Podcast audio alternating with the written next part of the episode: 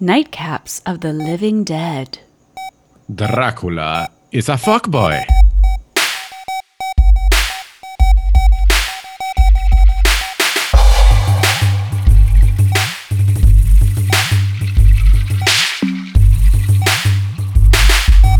Hello, hello, hello. We are going to talk about Francis Ford Coppola slash Bram Stoker slash Gary Oldman's Dracula. How do you feel about it? Yes. And this is, I think, I mean, Gary Oldman has recently won an Oscar, but I feel like he won the Oscar when he made this role this year. He's fucking he's phenomenal, phenomenal. He's so good. role. And he's sexy and then he's hideous. And I'm like, I don't care if you're a demon monster werewolf bat, you're still hot. he's he's delectable. You've always told me this movie meant a great deal to you. Not just the classic Dracula, like not just some kind of vampire fetish. You really loved this version of Dracula. Yes. I saw this at a uh, one of those old school movie theaters that only had like a really large one or two kind of like screenings. Um, but outside there was like bullet holes in the doorway of the movie theater. So I remember that from my childhood. I was like, "Oh, I wanted to see the movie." It didn't happen when I went to see the movie, but it had happened in Speaking of, wait, few- there's sirens coming down my street. I'm just gonna Oh, hold. shit. I know what's going on. They're going, going to the shooting. They're going to the shooting. just to this accentuate the place theme. about to blow. It's been so quiet all night, you know. Um, yeah, so there was like a shooting that had happened a few days before, and I remember walking into the theater with the bullet holes in it. so there's an element of danger about an already erotic and violent and gory movie. Okay. Exactly. But this movie, to me, I always use the word is a very sensual experience. Yeah. I think it's one of the most erotic. Well, I don't know if I could call it erotic when I was that young, but sensual. Later erotic. Maybe it was erotic. I don't know. Erotic sounds well. At the same time, at around that time, Madonna's Erotica came out, so maybe it's befitting it always goes back to Madonna. to the film. It always goes back to Madonna. Yeah. Um, but I think this is a very sensual film. Everybody knows the story of Dracula. Francis Ford Coppola really had this affinity to make this an epic film. Um, Before we get into it, that reminds me, I forgot to tell you what I'm drinking tonight. Oh, I am going to show you on the Zoom. oh, show me. Is this? it's Princess Good Sophie. drinking. Okay, guys, ladies and gentlemen, Jennifer is drinking Sofia Coppola's wine. Is this a rosé? What is this? It is the Blanc. The Blanc, de Blanc? Blancs. I was thinking of Sofia Coppola today because she has a new movie with um, Yeah. um, uh, Rashida Jones and um, Bill Murray. We're going to check out a drive in and try to see that movie. And I watched the trailer today and I thought it was phenomenal. And I was like, oh, she's doing something different, interesting, Mm-hmm. Going back to her Lost in Translation ways. But my first impression of Sofia was The Virgin Suicides, which Yeah. is the only movie adaptation I've ever seen where I literally saw on screen what I was imagining when I was reading the book. by Oh, Jeffrey nice! Because it has a very dreamy element, and the Air soundtrack, and and all those actresses are so good. I mean, Kirsten Dunst and and Josh Hartnett Kathleen is his dreamy. Oh yeah, Josh debut. Hartnett was like the it boy of it, of his time. Which which we're gonna segue back into Bram Stoker's Okay, yes. Dracula because something I remember from my childhood is that everybody shat on Keanu Reeves, and it's true. Rewatching this, you're like, oh, you're trying your best, but I defend love him. you. But I'm yes, yes, him. he's not really. I actually one of the, my major points of this rewatch was Keanu Reeves did not suck in this movie. He as was much really as everybody good. said he did in the '90s. I agree. He was just as good as anyone else in this movie, Mm-hmm. who were all starting in their careers, right? We, well, except Anthony Hopkins, who just won the Oscar. Yeah, Anthony Hopkins was hot off of Silence of the Lambs. So Yes. let's get into the opening scene where Gary is uh Vlad the Impaler. No. Yes. So Vlad has a five head in this entire thing, and I read that Gary had his like hairline shaved back, Marilyn Monroe style. So because like the the real Vlad the Impaler had, um, or whatever history depicts Vlad to be, that it was like a very prominent forehead. I was like, okay, this is an interesting choice. So he has all these people on the stakes. So this is where I thought, okay, is Guillermo going to mention this? Like around this scene where it's like the bloody, everybody's on uh, sticks, and then there's the whole bl- love story with Mina slash Winona Ryder, and then she hears about his death. Do you know where I'm going with this? No. no, Okay, you I mentioned left. this. Okay, okay. I really thought that you were going to call this out. I left out so loud that she hears false news upon Vlad's death Ah, and, and throws herself out the window. And the fact they call it false news, I was just like, really? Okay, well, this is a good 2020 movie to watch. but I did. I did write down the fact that she kills herself on the wrong wrong information. But the wrong information. Yeah. Oh my god! I totally didn't get the false news thing, but I totally wrote this. That it was like, why did she kill herself? It's not. He's not dead, Mm-hmm. and it's just thinking about the idea of, well, because the novel, if I want to get critical, Well, this is it's super, all about is the lack of information between people Yeah, yeah. and communication. You know, you and I have talked about Mm-hmm. this. Even though this part of it is created by by Coppola, Mm-hmm. this love story, this backstory is not in the novel. The novel is never explains to you what Dracula is doing. Mm-hmm. So the entire love story, backstory, Elisabetta thing is a creation of this movie, but it somehow works well. Um, I've taught this movie in my classes, and I've always find it interesting. It's like it's the best and worst adaptation, meaning it's the best because it actually follows the novel pretty closely, but it adds these but entire adds, thing. But I think that this is like okay, if Francis Ford Coppola or another director were to adapt this to get today, I, I feel like that was his modern interpretation of just like okay, Dracula's a fuck boy. you know what I mean? He's like, you look like my ex. I'm gonna make you my ex. I'm obsessed with you. I'm gonna stalk you. This is not gonna end well for either of us. I'm gonna ruin my life. You're gonna ruin your shit. Everybody's gonna think you're crazy. People will get hurt in the process. Everybody's gonna tell you that I'm bad news. And are you gonna listen? No. you know, in a way, this film is responsible for something like Twilight. Like, It would have Mm-hmm. never existed before this movie. The romanticism. So, Coppola brought this element of romance into it mm-hmm. that kind of worked because it's been in our culture since then.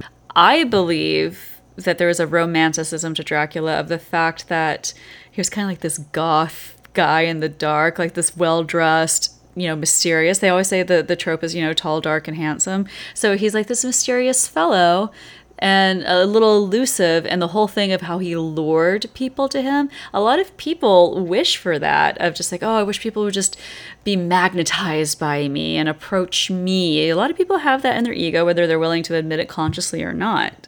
Mm-hmm, so mm-hmm. i think people were in francis ford especially i think they were attracted to that. And I can see him drinking on his fabulous vineyard, being like, you know what? This looks like blood, and I want some hot girls around me. like, I could just see him just romanticizing Dracula it- even more. And it's wine. My point of this movie is, you know, Wine. Dracula says, I never drink wine, right? He always says that in all the movies and the book. But I might say to that is like, I always drink wine. Clink. Cheers. And with that, a big gulp. I'm going to drink too. Remember, we went to the Coppola vineyard.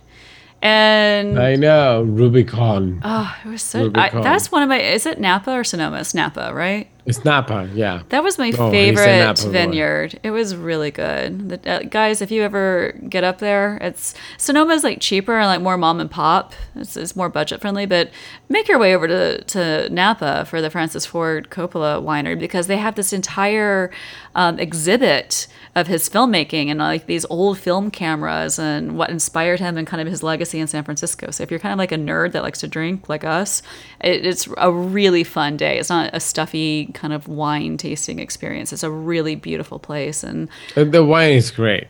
and they shot Dracula half like half of it there, right? They were like in England and somewhere else and they shot a lot of it on that vineyard. They, he Or they did all of the rehearsals the there. rehearsals were there. He might have shot some of there. I'm not entirely sure, but I know that he did the he sequestered the cast for rehearsals.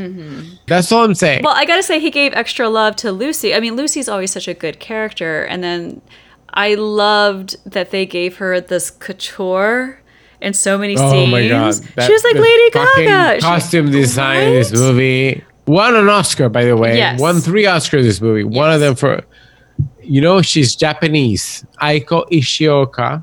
Oh. the costume designer of this movie who won an Oscar for this movie.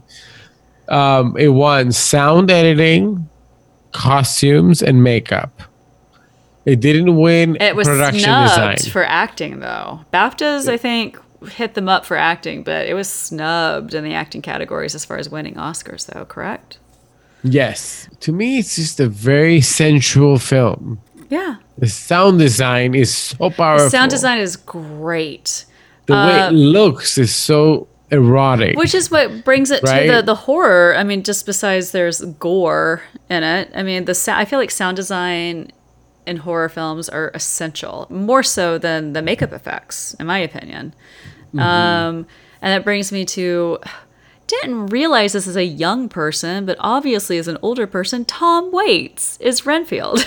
yes. what the what? I didn't, as a young person, I'm like, I, I don't know who this guy is. And now I'm like, oh my God, he's a creative genius. He's a cult figure. And I thought, what an interesting casting choice for that. And he's eating his rats in his cell and brilliant. And he, he always plays whenever he does film work. I really appreciate, like Brad Dourif. He mm-hmm. always does this kind of like, I got something wonky and wayward about me. Like he plays very offbeat characters. And I thought that was really phenomenal casting.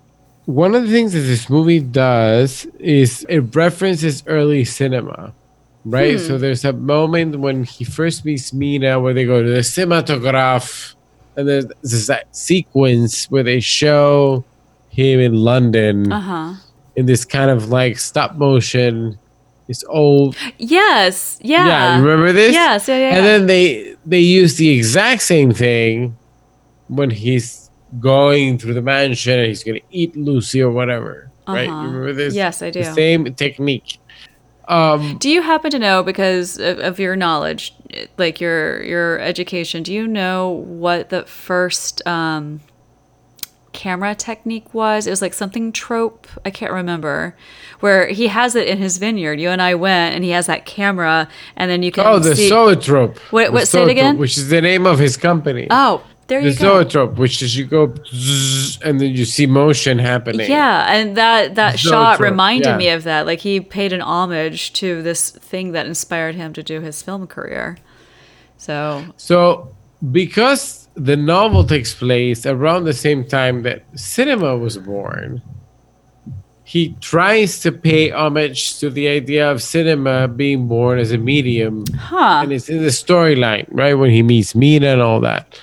So, I'm going to throw it back to the part- adaptation of Real Day. Like somebody's filming them on their iPhone. So somebody's filming them on the. exactly. Zoetrope. And it- absolutely. We can connect this to present day. Yeah, Absolutely. I'm going to go with that.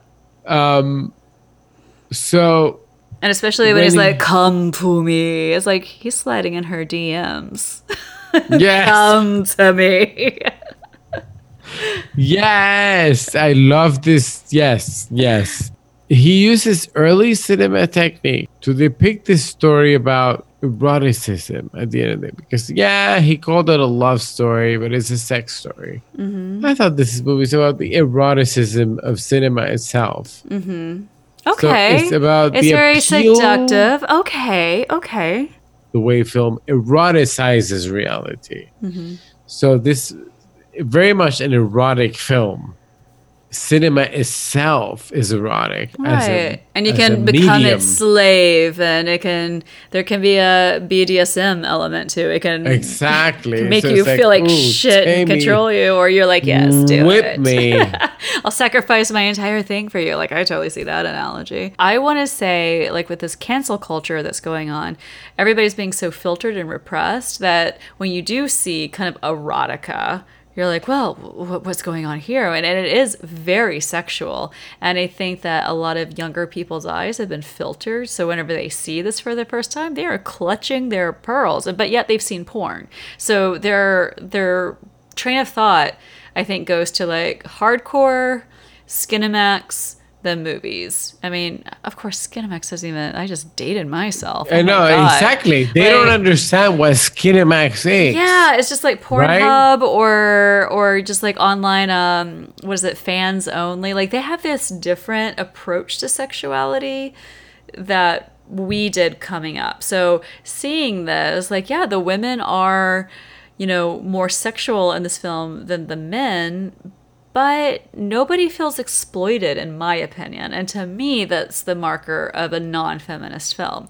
everybody kind of just feels like they're getting their fuck on everybody seems good with it you know like And in fact, they're shocking the guys with their. I think I think Lucy is this kind of. Lucy is like fuck me fuck I'm me like, fuck me like free and rich. yeah I can fuck whoever I want. I have all the money in the world. right but it's not So a she feminist has freedom of, of, of sensuality Right. and money. right And the men just have to deal with that, yeah which is a very unusual. And and they even make this point when right? Cary, our our happy saw anniversary, Cary, Elwes, Oh, when um. he saw his. I know there's so many people in this movie. there's so many people. Yeah, so, he's, he's- Jennifer and I met on Saw One with karaoke stars on, as well as the Princess Bride. But this is oh my god, yes, karaoke is a part of movie history. He really is. ways. He's an iconic Really is. roles. But but the point that I want to make is that he rolls up on the horse to go see Lucy after she's been bitten and she's sick. He is on on the horse and the guy's telling him a dirty joke and he's like, haha, you better watch your tongue. Like you you want to hear them. Like he says something of just like, mm, you're saying this in bad taste. Is it Billy Campbell, the yes, Texan? yes. And he's he's just like, you're saying this in bad taste. Like, what's your fucking problem? I mean, he was a he was a feminist ally. He was great. And but then also for Cary, later at the end, whenever um he has to kill Lucy, like he she's dead, they're mourning her, and he's with like the posse and they have to like smash the coffins and they go find her. And um and she, you know, Lucy dies, he's upset, and they see her coming back in her beautiful gown and pale, beautiful face, and she has a child in her arms. And they're like, "We gotta kill her! Like she's she's gonna eat this child." In my head, like I was drinking, of course, while I was watching this, and I just kept on thinking, like, this is the new Supreme Court nominee. She's going to kill Amen. more women. You have to kill her now. So he comes back, and then the men are like, "What do we do? What do we do? I mean, this sucks, but we, we got to get rid of her." And um and also Right, it, she- it reminded me of I RBG. of just like she's not even dead in the ground, and people are just like trying to decide what to do. I'm just like it reminded me so much of the Supreme Court situation just because it's fresh. So, anyways, Sadie gets you know in the coffin. They they like Anthony Hopkins, hot off of Silence of the Lambs. He's Van Helsing, and he instructs her, uh, instructs Cary. Anthony Hopkins instructs Cary to put the spike into her and then to chop off her head to like get it done. So now we're understanding the process of what it takes to get rid of this person. And once again, kept thinking about the Supreme Court nominee and these conversations that must have happened behind closed doors, but also for Cary of he takes excellent direction, which will later be seen in Saw. How to mutilate people. He's typecast. He's following instruction. I mean, I saw the exact same thing. Mm. Whenever Gary kind of like, okay, we- have Renfield and everything, and he wants eternal life. Then he sees Winona Ryder, and he's just like, oh, you bitch. Like, he knows that that Dracula is going to give her eternal life and not him, even though he's been a servant to him. It's kind of like violating the bros before hoes code. That's what I saw. And- yes, yes. so then there's a scene soon after where they had like this beautiful, like sexy moment, and he's gonna turn her. And um when he does the. yes, Right? yeah, Yeah. yeah. And um and he's like all beautiful and he's just, you know, confessing his love for her and it's like very sexy. And then it bothered me because he did like once again the nagging thing. He's such a fuck boy. He turns around, he's like, No, but I can't. Like commitment issues and whatever. And like, what what are you doing? And now she's begging for it. Like, please turn me. The only other option is death. And he's like, Oh, this girl is crazy. So um, all that goes down, and when the boys come in, that you have Anthony Hopkins as Van Helsing and, and her love and everybody else, the Doctor, they they bash in because they're like they're ready to kill Dracula. Uh, we see what they see, and he's like the big demon, seven foot, crazy ass monster. And so he's no longer the beautiful seductress thing, which shows you, you know, what you're saying earlier, the seduction of film. Like some people see it with a hazy, beautiful lens, and other people see it as like this is a devil industry. What the fuck? You know what I mean? And um, and then he turns into the rats, which is in the book, right? Like there's this whole trope Yes. with vampires turning into bats and creatures, snakes and whatever. Um, but that scene just always kind of bothered me. It was very odd. I just didn't like it. Her agency is diminished Yeah. in these sequences. All of this happens in the novel, right? Right, yeah, There's yeah, yeah. nothing inaccurate Right. except everything that's related to the romantic storyline, right? So every time you see them interact in a romantic way, that never happened. But when they show up and the big guy shows up, that all happened in Mm-hmm. the novel. But you know, we don't have to be faithful to a novel at this point. There's been so many movies um, that have adapted the novel. This is the only one, by the way, that includes the character of Quincy, the the Texan Oh. only adaptation. Never been included. Hmm. So I didn't know that. Wow. whatever you want to think of that, the American inclusion into the storyline, this is the only adaptation that you get, and it's actually very accurate. wh- What happens at the end and everything when he's the one who kills Dracula Right, right. and then dies, um, which I to this day don't know what that means. But it's in the novel. It's very weird. Wait, Quincy's of the, one, and but related to the movie. So he puts it through the puts the stake through Dracula because at the end Winona has to like dig it through and then chop off his head Okay, yes. So the part that the happens that- outside outside of the, castle. Okay. is very is realistic. The part inside the castle is added by by Coppola. Hmm. So everything that happens outside, where like oh the exchange between Jonathan Harker and the knife, and it's like uh, that all is is, is very accurate to the novel. Mm-hmm. The everything that's relates to the romantic storyline is not in the novel. It's like almost like he treats it as like it was deleted from the novel. 'Cause remember how she just used to show her throwing pages Mm-hmm. into the ocean? It's because the novel is an epistolary novel. You're just seeing entries from people's diaries and letters and whatnot. right. So Coppola's idea is like, oh, well, there were all these deleted things from the storyline. Mm-hmm. So he's adding them in. But whenever you see something that's in the novel, it's very accurate. Mm-hmm. He's just adding little parts. But in that, when you talk about the end, I love the fact Keanu Reeves' character is very aware of what Mina's going through. And he says, no, it's their turn now. Yes. They got to figure this out. I agree with that. Yeah, I I really thought that was a special moment. I thought that was really well written, and I actually liked how he per- portrayed that. exactly. He's very He knows his girl is checked out, and she's on this other journey, but he loves her so much, and then also He's like, knows what "Ah, needs to be she done. needs to figure this out on her like, own. let her go on her walkabout. Let her go on I'm her like, girls' trip. is- I mean, This is not you know, Okay, let's wrap this up. So the climatic Yes. scene for Dracula, they just like dogpile him, um, stab him. Winona has to choose Gary over Keanu, and then she's in there in this beautiful, you know, in the foyer with the stained glass, which is very much like the Coppola Vineyard, and and she says like, "Our love is stronger than death," and it has like that Twilight kind of hokey feel. Um, and she gets the sword, and she it kills her as much as it kills him, and you know she has to chop his head off. And of course, we get beautiful, gorgeous, sexy Gary Oldman, and not demon bat boy space buns Dracula Gary Oldman. Um, and so we're supposed to just kind of like be more invested in their love story and he goes to death looking up at the stained glass window of like their love story of her and him through the ages so it kind of turned like it- it was a little all over the place you know of mm-hmm. is it about his obsession with her? Is it about the beautiful mystique of being a vampire? Is it about this repressed sexuality? There were a lot of elements but it was all gorgeous to look at and i was immersed by it. I, I really liked it. I feel like it should have ended.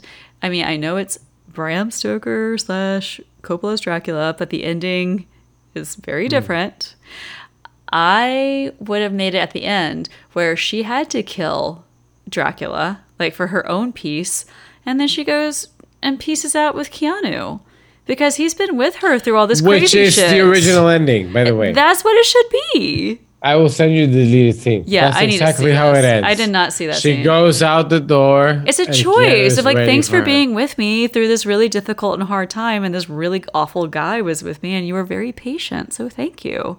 I don't know. That's that was the original Huh. ending. That, Interesting. that's exactly what it was. Um, just to wrap that up, we gotta talk about the credits and the song that plays over it. Yes, Annie Lennox. Although I actually wrote said Annie Lennox love song for a vampire. One of my f- most amazing, triggery songs of all times. I love this song. it's a It's really connected to this striking song. It's with her vocals and and you just know who's singing it, so you automatically get that visual of like this very pale, beautiful, dramatic woman is singing to you, and she's has kind of like this whine slash vibrato bringing you in. It's a perfect song to end the movie. Wine. And on that, oh, we're Yes, going to. I'm gonna have my Coppola wine. You're gonna have your Skyfall, and you gotta love a director that puts out his own wine. I hope that you do that someday, Guillermo. Like I mean, Our hopes in life is to be exactly like Francis Ford Coppola. By the way, we never, haven't even talked that much about him. Francis Ford Coppola is one of my favorite directors of all times. He's one of the loveliest human beings, and I want his life. yeah, From Oscar winning Apocalypse Now, Godfather to and fighting the studios, fighting the studios doing to independent movies. Yeah, Fighting the studios. He's always been his own man.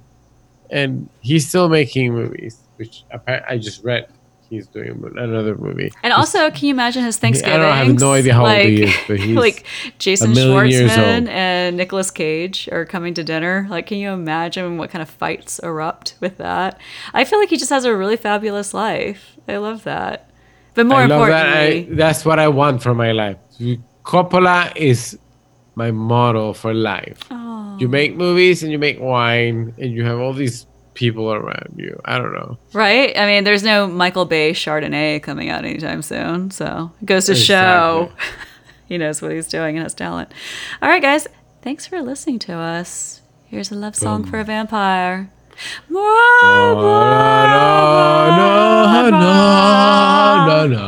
Thanks for listening. Bye.